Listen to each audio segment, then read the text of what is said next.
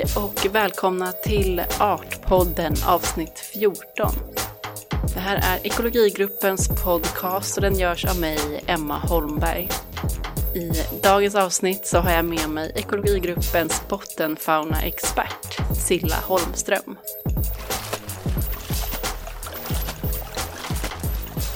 Så, nu har jag varit ute och tagit ett hovprov här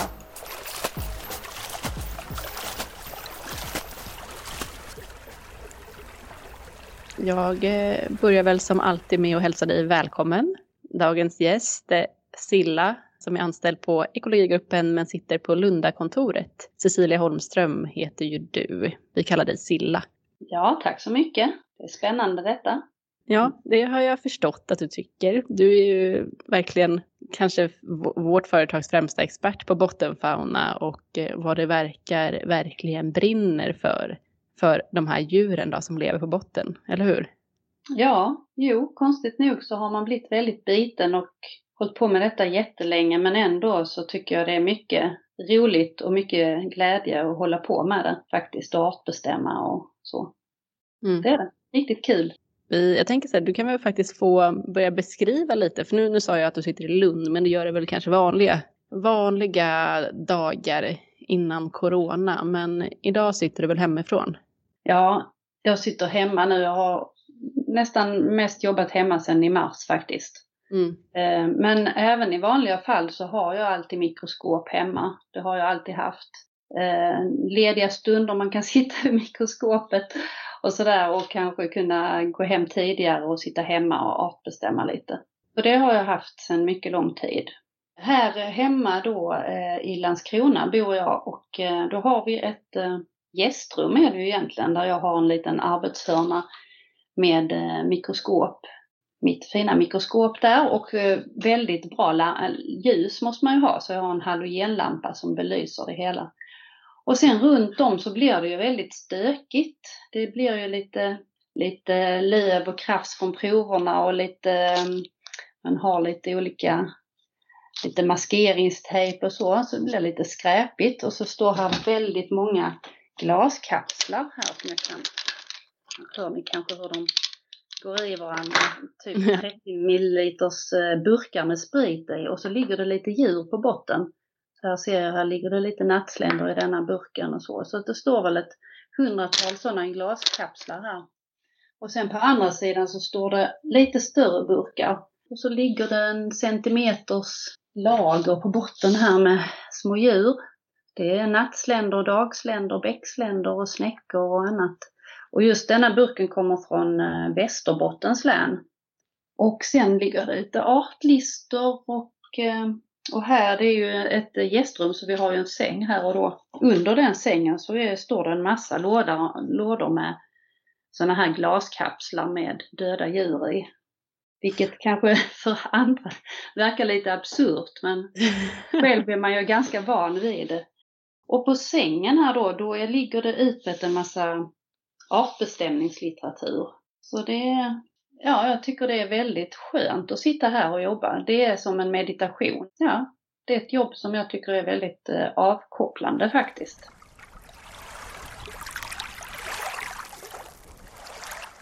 Du var ju ute igår med vår kollega Tilda för att göra årets sista bottenfauna-inventering. Just det. Vi kommer få höra lite klipp om det alldeles strax, men eh, först och främst kan du få berätta vad det var ni gjorde. Ja, vi var ute i Råån, heter den ån, som mynnar i Helsingborg. Vi eh, skulle ta några prover där ja, så att vi var eh, vid Raus kyrka och väldigt vacker höstskog var det. Mm, de, många löv har ju fallit så man gick ju i en lövmatta och sen så de här färgerna med, från grönt, gult, orange, Väldigt, väldigt vackert. Ja, så traskar man ut i vattnet. Nu var det så att för en vecka sedan ungefär var det väldigt högt vatten så vi har väntat, det är därför vi har tagit det så sent. Men nu var det lagom flöde, det ska gå ungefär till knäna max. Så går man ut i mitten av ån där och eh, tar sina hårprover. Och det gick mycket bra. Vi lyssnar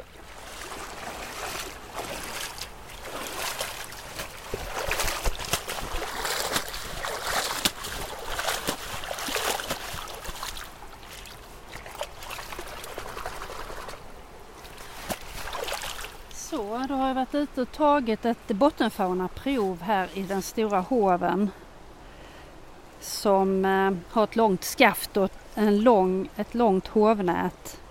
Och nu eh, så ser jag i hoven att här är lite grus och lite löv i botten. Och så häller jag upp det här i en balja med vatten. Så vänder ut och in på den. Sådär, får man se så att inget är kvar i hoven. Så.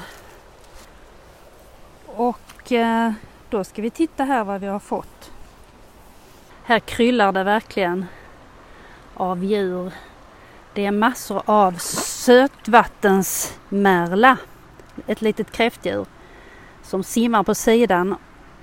Och sen har vi, har vi mer? Vi har eh, den här fina vattenanden som heter hydropsyke på latin.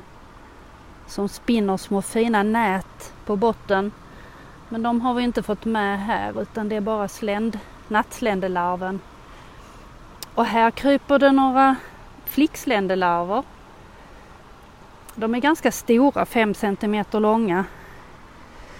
Man får sitta ett tag och titta ner i gruset så ser man att det rör sig lite. Oj, där har vi ju massor av eh, sötvattensgrå suggor. Och sen har vi musslor. En eh, som är sådär en halv centimeter stor som heter sfärium. Som gärna finns i näringsrika miljöer och det gäller ju även de här eh, kräftdjuren som jag har nämnt sötvattensmärla och sötvattensgråsugga. Här är däremot inte särskilt mycket dagsländelarver vad jag kan se. Nu är det så att de är väldigt små så att man kan inte se allting här utan man måste ta in det i mikroskop och titta. Du har ju redan eh, nämnt en del artgrupper nu. Hur många djur innefattar innefattar egentligen begreppet bottenfauna? På, på bottnen av bäckar och åar och sjöar så finns det ett myller av småkryp. Det är som den här visan okända djur egentligen, som är små, mycket små och väldigt okända, men de finns ändå. De finns i stora mängder. Individantalet per kvadratmeter brukar ligga på mellan 2000 till 4000 individer per kvadratmeter. Och sen finns det näringsrika lokaler där man kan ha upp till 10 000 individer per kvadratmeter eller ännu mer. Så det är alltså otroligt stora mängder med djur. Mm. Ta hur många arter det är så tittade jag lite i vår databas. Där har vi 800 arter drygt. Och de som är artrikast där det är nattsländor och skalbaggar. Så det mm. finns skalbaggar som lever i vatten. Och sen är det då mycket mygglarver. Och sen är det då lite dagsländer, bäcksländer, snäckor och en massa andra. Harkrankar, de här eh, som på sommaren flyger klumpigt omkring vid, i taket sådär. De stora med långa ben. De eh, är som larver i vattnet också. Harkrankslarver. Eh, ja, så förutom insekterna då som jag har nämnt nu så finns det ju då även snäckor och musslor, kräftdjur och olika maskar. de är inte så kända kanske de här djuren. Ja, men det som slog mig när jag började liksom läsa om bottenfauna var ju just det du redan har sagt, att det är många av de flygande insekter som vi generellt sett ser liksom främst på sommaren, eh, det gäller myggor, sländor, eh, harkrankar, att de alltså börjar sina liv och kanske lever största delen av sina liv i vattnet som larver innan de utvecklar sina vingar. Ja, det är ju väldigt fascinerande faktiskt. De lever alltså en stor del av sitt liv i vattnet och det är ju såklart en anpassning till vårt klimat. För att på vintern är det väldigt svårt för de här att överleva i luften, alltså i jorden eller så. Utan det är mycket bättre för dem att leva i vattnet där det är varmare. Mm. Så de undviker liksom frosten och så. Och eh, de lever alltså från höst och hela vinterhalvåret på bottnarna. Och sen eh, på våren och sommaren så kläcks de då och kommer upp som flygande. Och det gäller till exempel myggor. Det vet vi ju, de ser man svärmar, svärmar av myggor. Och då har de kommit upp från ett näraliggande vatten. Mm. Och även alla sländerna och de kan vi också se som dagsländor så, de svärmar också så. Man ser en, en hop med flygande djur på våren. Mm. Och sen, eh, många av dem lever väldigt kort tid. Dagsländor säger man ju att de lever bara en dag när mm. de parar sig och sen lägger de ägg i vattnet. Och äggen är då den form av djuret som är mest tålig. Så att när de lägger äggen då i juni kanske, det är ju olika för olika arter, men då klarar de äggen sig, de ligger där i bottnen tills det ska börja regna igen. För att i många av de här vattendragen så är det väldigt lågt vatten på sommaren. Dålig syre och salt och även om det kan vara andra ämnen och sånt i vattnet så, så är de i större koncentration. Så att då befinner sig djuren i äggstadiet och sen då i augusti-september när det börjar regna på, då utvecklas de som larver. Och sen lever de då som larver tills de ska kläckas igen på våren eller sommaren nästa år. Mm. Så det är en väldigt fin anpassning till klimat och flöden kan man säga. Mm. Och sen en annan aspekt också att bli ett näringsflöde från vattnet till luften omkring. Så att eh, om det är 5000 individer per kvadratmeter, nu kanske inte alla kommer att vara, eh, gå upp i luften, men flera tusen individer per kvadratmeter kommer att flyga upp. Så det är ju näring som de har tagit, kan man säga, från vattnet och växt upp. Och sen förflyttar sig den näringen upp till land. Så det är ju en vattenrening som är helt naturlig. Så det är också fascinerande hur naturen eh, hjälper sig själv och ett vattendrag som då har blivit förorenad med avlopp till exempel eller något annat. Då blir det ju enormt individrikt av vissa, vissa djur, som till exempel knott kanske. Och då, eh, ja, då utvecklas ju massor av små kryp och sen är det massor av kryp som går upp i luften och på så sätt renar sig vattendraget Överhuvudtaget är det, det rinnande vattnet kan rena sig väldigt bra. Det har vi sett i många katastrofer att eh, någon säsong eller några säsonger, sen är det helt återställt. Hmm. Så när vi blir liksom förskräckta över hur mycket mygg det är eller knott det är, då kanske vi egentligen ska vara lite mer tacksamma då? Ja, precis. kan ju försöka. Sen är det ju, de utgör också en väldigt viktig födoresurs, både såklart i vattnet för fisk, men även då för fåglar. Mm. I och med att de flyger upp och sen är ju de här myggorna och det är fåglarnas mat också. Mm. Just det. Om jag kan återkomma till just varför du valde att börja, eller hur du snöade in på hela bottenfauna-inventeringen. Vad det är som är så attraktivt att, ja för mig kan det vara lite konstigt att tycka att det är så kul att hitta på till exempel mygglarver. Det känns inte som kanske den mest självklara intresset som jag skulle gå på. Nej, precis. Nej, men jag, jag har aldrig varit fältbiolog eller så, eh, inte intresserat mig på det sättet. Visst, man hade ju småkryp i burkar när man var liten. Men nej, det började med att eh, vår nystartade firma skulle, ville ju ha vilket jobb som helst och då fick vi ett erbjudande från eh, en kund där att eh, undersöka bottenfaunan i Nättrabyån i Blekinge. Mm. Och eh, det var faktiskt det allra första jobbet och det tackade vi ja till och tänkte att det kan vi lära oss. Så vi skaffade mikroskop och kontaktade handledare på universitetet i Lund, både från limnologen och rioekologen. Och så lärde vi oss djuren och det tog ju lång tid men det gick bra. Och sen med de kontakterna så spred det sig så att vi fick fler bottenfauna-jobb. Och det har faktiskt varit eh, en arbetsuppgift för mig ända sedan dess och det var 1981. Och eh, det är ju som med mycket annat att när man väl sätter sig in i en sak och blir bra på det och så då blir det också mer och mer intressant. Och så är det verkligen med arter och så tycker jag. Det, det, det är väldigt fascinerande när man sätter sig in i det. Ja, jag kan också tänka mig att det är mer fascinerande när man just får titta på de här arterna i ett mikroskop. Är det inte så? Jo, jo det, det borde alla få göra.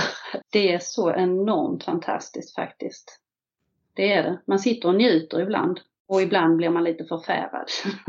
Nej, Vissa ser lite skräckinjagande ut. De flesta tycker att till exempel att trollsländelarver ser väldigt hemska ut. Okay. De, de, är lite grymma med, de är grova och som en, ser ut som, en, som den kan attackera och sen har den en stor fångstmask under ansiktet. Det är den hakan som den kan slunga ut och fånga djur. Och den är ofta lite taggig och sådär så den, den ser lite skrämmande ut. Så när man är ute och hovar med barn och så då, då, då blir de alltid rädda om man hittar en sån trollsländelarv. Men vad är det som gör att, eh, men, eh, att ni får de här jobben då? Vad, vad, finns det för nytta med att undersöka bottenfauna?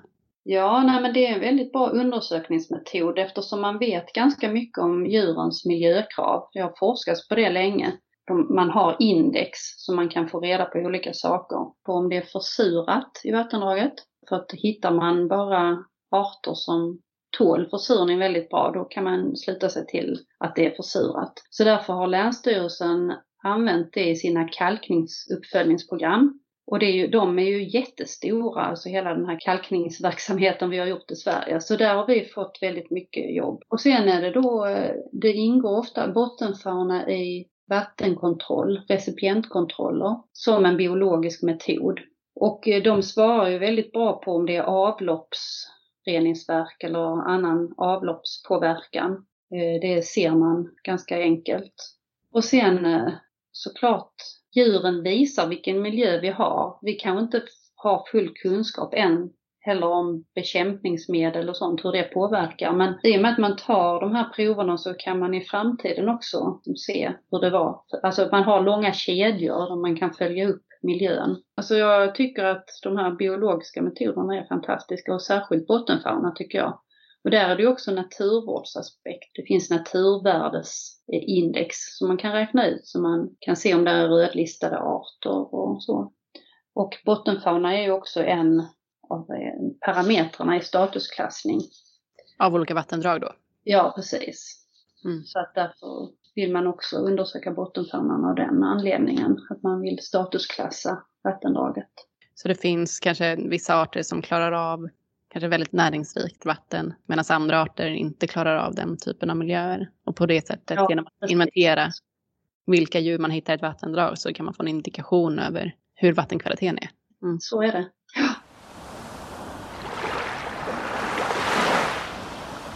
Jag skulle ändå hemskt gärna vilja veta lite mer om de här djuren. Vilka det är vi, vi pratar om. Och jag förstår ju att det är otroligt många, men skulle vi kunna ändå försöka ge oss in på några av de här bottendjuren och berätta lite mer om hur de egentligen lever där under vattnet?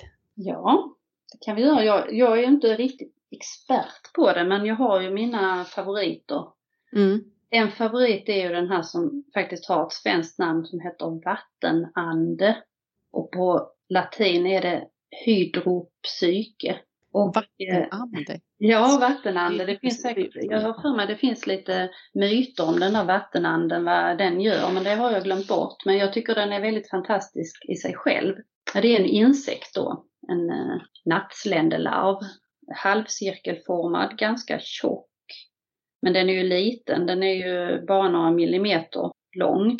Som en liten krum, liten eh, böjd sak med ett eh, sött litet ansikte i ena änden och i den andra änden har den krokar, kraftiga krokar som den håller fast sig i botten med. Och eh, under magen har den tjocka borstar av väldigt fintrådiga gälar som den tar upp syre från vattnet.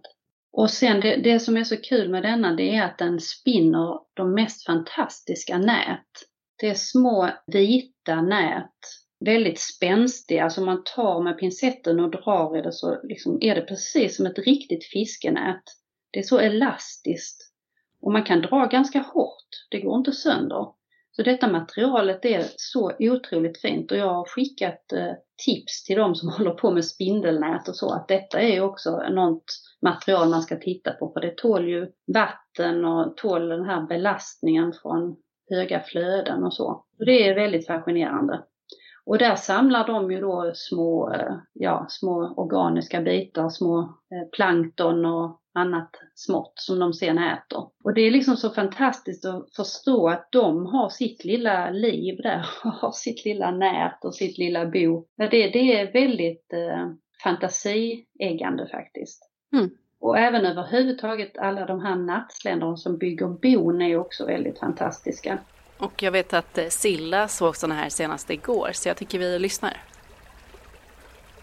Här har vi en eh, husbyggare, en liten nattslända. Eh, boet är lite fyrkantigt, gjort av löv. Den är kanske en och en halv centimeter lång, boet. Och sen så ser man huvudet och de sex benen sticker fram där framme och den kämpar för att komma framåt. De är så fina, de här husbyggande nattsländerna. Helt fascinerande. Ja, de är ju jätteroliga. Det ser verkligen ut som små vandrande kojor som går runt där på botten. Jo, men de som man mest ser kanske är de som är gjorda av pinnar och löv och så, bruna hus. Mm. Det finns ju även stenhus som är jättevackra. De är lite mer ute i där det rinner på bra för att de som har stenhus, de, det har de ju som tyngd också så att de ska stanna kvar på botten. Och de är så vackra. De är, några är helt jämna. Man förstår inte. Du måste vända och vrida på stenarna så att huset blir alldeles jämnt. Och så är det ju som ett litet rör där de bor inuti. Och så sticker de ut sitt huvud i ena änden och sina ben och kan gå lite. Men alltså de här bona är så vackra och ibland, det är liksom som små sandkorn som de har satt ihop så det är ju färger från vitt till eh, orange och brunt och jättevackra är de. De är så fantasifulla alltså. Det här är alltså nattsländelarver? Ja, det är nattsländelarver. Och varför bygger de de här såna här bon egentligen? Ja, men det är som skydd för sig själva plus att de då också använder det som tyngd. Mm. Det är ju liksom en grupp av nattsländor som kallas för husbyggare eller husmaskar. Och eh, varje art har ju sitt speciella bo så man kan ju också titta lite på boet när man artbestämmer dem. Och sen finns det en annan sort som kallas flaskhusbyggare. Och deras, de är väldigt små, de är kanske bara två millimeter. Ser ut som ett litet frö eller en liten, ja det är en liten vasformad platt eh, bo som är genomskinligt, lite i hornfärgat brunt. Men så ser man lilla larven inuti. Och de har väldigt söta små huvuden som de sticker ut. De är riktigt fascinerande också. Ja just det, för det var trollsländelarverna som de, bygger inga bon där utan de är, de är lite större och lite mer läskiga. Då. Ja precis. Mm. Och de nattsländerna de äter ju bara växter och sånt medan trollsländerna de är ju rovdjur så de äter andra djur. Okej, men de blir ju väldigt fina sen när de har utvecklats Precis. till flygande. Det är ju nästan som, ja, som den fula ankungen. De är ju fula kan man tycka, men sen blir de ju enormt vackra när de flyger upp i luften och de skimrar i blått och grönt och mm. väldigt vackra. Ja, du har ju nämnt eh, en art då som liknar spindlarna, men jag tänkte, jag läste på lite tidigare om eh, vattenskalbaggar som också är ett bottendjur. Ja. Eh, och där fick jag lära mig att de gör på samma sätt som spindlarna, vilket vi inte tog upp i förra avsnittet, nämligen hur de äter. Och då fick jag lära mig att vattenskalbaggar, precis som spindlar, äter genom att spruta in ett gift i då ett smådjur eller en liten fisk som då förlamar bytet och löser upp det så att hela innehållet i det här djuret då blir till en liten soppa som sen då den här larven till vattenskalbaggen eller dykarbaggen suger upp med hjälp av en liten snabel. Det tyckte jag var en väldigt eh, rolig och ganska äcklig detalj hos de här små djuren. Ja, de är ganska grymma faktiskt. Ibland när man hovar och så får man upp sådana här skalbaggslarver. Och så har man dem i burken, om man är till exempel ute med barn och så har man några stycken djur i burken. Och då, det, det kan, man kan inte ha den där skalbaggslarven där för att den tar ju död på det mesta. Den är väldigt aggressiv och sen blir de ju, de, de ser ju ut som larver, alltså de är ju inte alls lika en skalbagge utan de är ju liksom långsträck, smala larver med stora käkar. Sen blir de ju något helt annat på land då, då ser de ut som en vanlig skalbagge. Vattenkvalster är faktiskt fantastiskt söta. De har ju åtta ben och de är pyttesmå, de är kanske en halv millimeter. Eh, det finns både röda och andra Och sen när de simmar så det ser så gulligt ut. Det är liksom åtta ben runt den här runda lilla kroppen och de bara, de kommer inte så himla långt utan de liksom segar sig fram i vattnet så med sina ben som frenetiskt eh, håller på och simmar. Det ser jättegulligt ut faktiskt. Okej, men om vi ska gå, gå bort lite från de här gulliga djuren då, så hör väl också iglar till bottenfaunan? Ja, det gör det ju. Ja, iglar, det, de är äckliga tycker jag. Mm. Det är mhm. någon, någonting i deras rörelse som inte är så attraktivt. De har ju, det, det, är ju som en lång smal mask och som den kan ju dra ihop sig och bli kanske en halv centimeter stor och sen så drar den ut sig och då blir den flera centimeter lång och så har den sugproppar både i framänden och bakänden. Och, ehm, ja, så att den går ju så den hakar sig fast med sina sugproppar och kryper liksom fram på det sättet. Men sen är det ju det att de kan suga blod, och, men det är ju bara den riktiga blodigeln som kan suga från oss människor. Blodigel heter den och den finns ju bara i vissa dammar och sjöar. Den är ovanlig. Jag har sett den några gånger och den är väldigt snabb. Om man sticker ner en hand där det finns så kommer de snabbt som ögat. De luktar det direkt. Här finns det ett byte. Jag kommer ihåg att jag gjorde som en lek när jag var liten i en sjö nära oss. Jaså? Ja, men blev du biten då? Alltså satte ja. ja. ja. Nej, men jag minns inte som att det gjorde särskilt ont, men det var ju äckligt. Nej, det gör inte särskilt ont. Det är inte mm. meningen, man ska liksom inte märka det. Mm. Utan märker det kanske sen när de har släppt och det rinner blod. Mm. Mm. Ja men det ska ju, det lär ju vara nyttigt. Jaha. Bli tappad på blod. Det var ja men just det. det är ju... för att de ja. satte iglar på en. Ja, och det är tydligen så att blodiglar används än idag.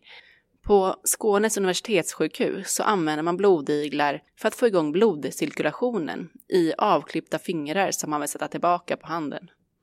Det har visat sig att blodigeln slår alla andra läkemedel vad gäller att återskapa blodcirkulationen i fingret.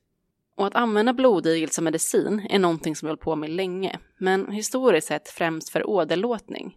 Alltså för att låta iglarna suga ut det sjuka hos människor och på det sättet kurera personen. Och fram till 1972 gick det till och med att köpa blodiglar på apoteket. Men eh, det finns alltså fler iglar än blodigeln i Sverige? Ja, precis. Det finns, de heter lite kul, de heter hundigel och hästigel. Mm. Och hundigeln är lite mindre och hästigeln lite större.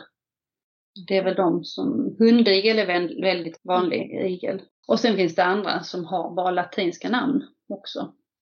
Okay. Så det finns väl en 20-tal igelarter. Okej. Okay. Ja, apropå iglar så vill jag också ta upp mitt favoritbottendjur. Eh, och det är ju virvelmasken. Den är ju inte släkt med vare sig iglar eller maskar trots sitt namn och sitt utseende. Men eh, ja, låt mig ändå tala om virvelmaskar. Ja, ja de är väldigt eh, fantastiska, det är de. De är ja. ganska vanliga, även om det finns nog ofta bara några få stycken på varje lokal. Men de finns där, absolut. Har du någonsin delat på en då och låtit den gå i två bitar och sen sett dem växa till en ny fullständig mask? Nej, jag har inte gjort det. För att när jag ser dem oftast så är de ju redan döda och då är det liksom inte så lönt. Nej, nej, nej. Men, men de, när man ser dem levande så är de helt fascinerande. Men jag har inte delat någon, men eh, jag vet att det är så att de kan växa till på varsitt håll. Men eh, deras rörelse är så speciell, de liksom bara kasar sig fram på underlaget. Mm. Man ser inte riktigt hur de går, de har ju inga ben och så utan det är bara en platt mask. Och eh, den bara liksom, eh, ja, den bara förflyttar sig framåt på något mystiskt sätt. Och sen mm. är de väldigt vackra, vackra mönster på ryggen också. Ja, är det inte så att de, eh, de också har en mun som sitter mitt på kroppen och som fungerar både som mun och som analöppning då? jo, också... just det. Den sitter på undersidan. Jo, nej, det är konstigt. Men den har ögon där fram ofta. Ja, precis. De är väldigt gulliga. Ja. Men jag tror att de här mörkfärgade strukturerna, det, som, det här mönstret som du nämner som ofta kan vara väldigt vackert, har jag förstått ja. som att det faktiskt är den här förgrenade tarmen som liksom växer över hela masken. Ja. Okay. Kan det nog vara, ja. Just det. det. Det är lite udda djur får man säga. Du nämnde ju det tidigare, att många av det du sa tidigare var just iglarna, men jag antar att många av bottendjuren inte har getts ett svenskt namn utan går under latinska namn. Ja, och de mm. latinska namnen de är ju väldigt fantasieggande faktiskt och, och, väldigt praktiska. För att nu kan man ju använda artbestämningslitteratur från olika länder och det är ju samma namn på dem överallt. Så det är mycket praktiskt. Eh, men eh, namnen är ju roliga och eh, när det gäller latinska namn så har ju alla arter två namn. Ett släktnamn som står först med stor bokstav och sen efter det kommer ett artnamn med liten bokstav. Så att det är det andra namnet som liksom specificerar vilken art det är. Som till exempel den här vi pratar om, vattenanden som heter hydropsyke. Då finns det hydropsyke siltalai och så finns det hydropsyke saxonica. Och de är då släkt med varandra för de har samma släktnamn. Men artnamnen är olika. Och sen eh, finns det ju en med väldigt långt namn som man är väldigt eh, lite stolt när man kan komma ihåg eller kalla uttala det. Och det är faktiskt en dykarskalbagge. Den heter Stictotarsus duodecimpustulatus. Snyggt. Det känns väldigt latinskt. Och sen Ancylus fluviatilis är en toppig hattsnäcka som är väldigt vanlig. Mm. Det är också vackert. Mm. Och sen har vi Aphelocheirus estivalis som är en skinnbagge som lever i vattnet och den har faktiskt ett svenskt namn. En ganska kul namn för den heter vattenfis. Den är väldigt rolig. Den, den är rund, platt med en hård kropp. Och så då sex ben och sen har den ett spröt där framme och två ögon. Eh, och den är kanske en halv till en centimeter stor, brun. Och eh, den far runt i, i baljan som en dataspelsfigur, helt liksom eh, runt, runt och li med lite ryckig rörelse. Jag tycker den är väldigt fin därför att jag vet att den finns bara i de bästa lokalerna. Den kräver väldigt mycket syrgas i vattnet så att den finns bara på de finaste lokalerna. Men den eh, luktar inte då? Nej, jag tror inte det. Det har jag aldrig känt. Men den är släkt med bärfisen så det är därför den heter vattenfis. Annars så vet jag att du jobbar mycket med vattenvårdsåtgärder för att förbättra vattnet i olika vattendrag. Har du sett några förändringar efter du har gjort sådana åtgärder så att bottenfaunan har förändrats? Eh, de här våtmarkerna som är anlagda som vi har varit med om, de eh, är ju fantastiskt eh, snabba på att få många arter till sig. När man anlägger en damm eller en våtmark eller sjö, då är det så att eh, det kommer djur dit väldigt fort. Så det är en av de miljöer som människan kan anlägga där det blir väldigt artrikt snabbt. Eh, både med växter och djur. Det går ju till exempel inte med en skog för det tar kanske hundra år innan den är riktigt naturlig. Så det är ju väldigt bra åtgärd just för den biologiska mångfalden i jordbrukslandskapet. Och eh, vi har ju tittat noga på detta i en uppföljningsstudie. Och eh, inom bara ett, två år så är det lika artrikt i de här miljöerna som det är i naturliga vatten. Mm. Så att det är helt fantastiskt faktiskt. Att, eh, och det är ju inte bara sen djur och växter i vattnet utan sen följer det med fåglar, fladdermöss och sånt som födosöker runt den här våtmarken. Det mm. är en väldigt bra åtgärd på många sätt, inte minst nu när det är vattenbrist och så, att man kan eh, bunkra, hålla mer vatten i landskapet. Det är ju jätteviktigt nu om vi får torrare klimat. Mm. Och så ger det så enormt många biologiska fördelar. En damm som ligger eh, och har ett utlopp sen i ett vattendrag, dammen producerar ju plankton, växtplankton och djurplankton som suger upp näringen i dammen. Mm. Dammen gör ju så att vattnet stannar kvar lite och så sugs näringen upp i plankton eller i vattenväxter vid sidan och undervattensväxter. Men de här planktonen de förs ju sen ut i utloppet och ut till vattendraget. Och där blir de föda till de filtrerande djuren som till exempel den här vattenanden, hydropsyke och andra nattsländer som spinner nät och fångar upp planktonen. Mm. Även knottlarver och även eh, musslor är ju sådana här filtrerande djur.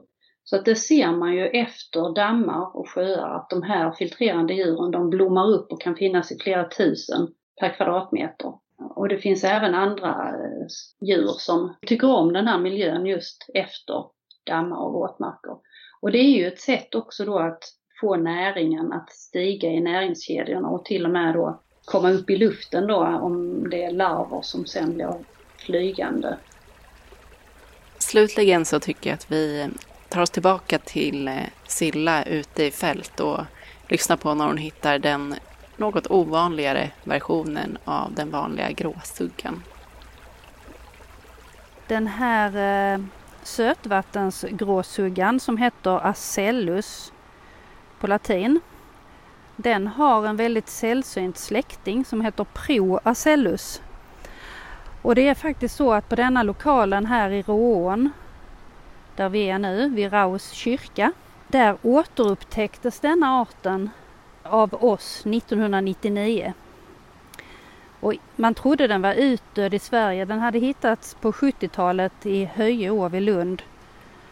Eh, men sen hade den inte återfunnits. Och här har vi hittat den varje år sedan eh, 1999 och även i några andra skånska vattendrag. Men den är väldigt ovanlig.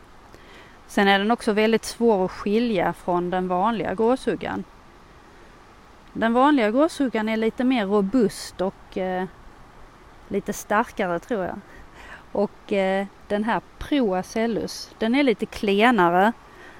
Eh, man tror att eh, Proacellus var den som först fanns i Sverige. Och att sen kom Acellus och eh, tog över på de flesta lokaler. Så att eh, just nu är det bara de här västskånska lokalerna från Ängelholm till Malmö i fem vattendrag som den finns.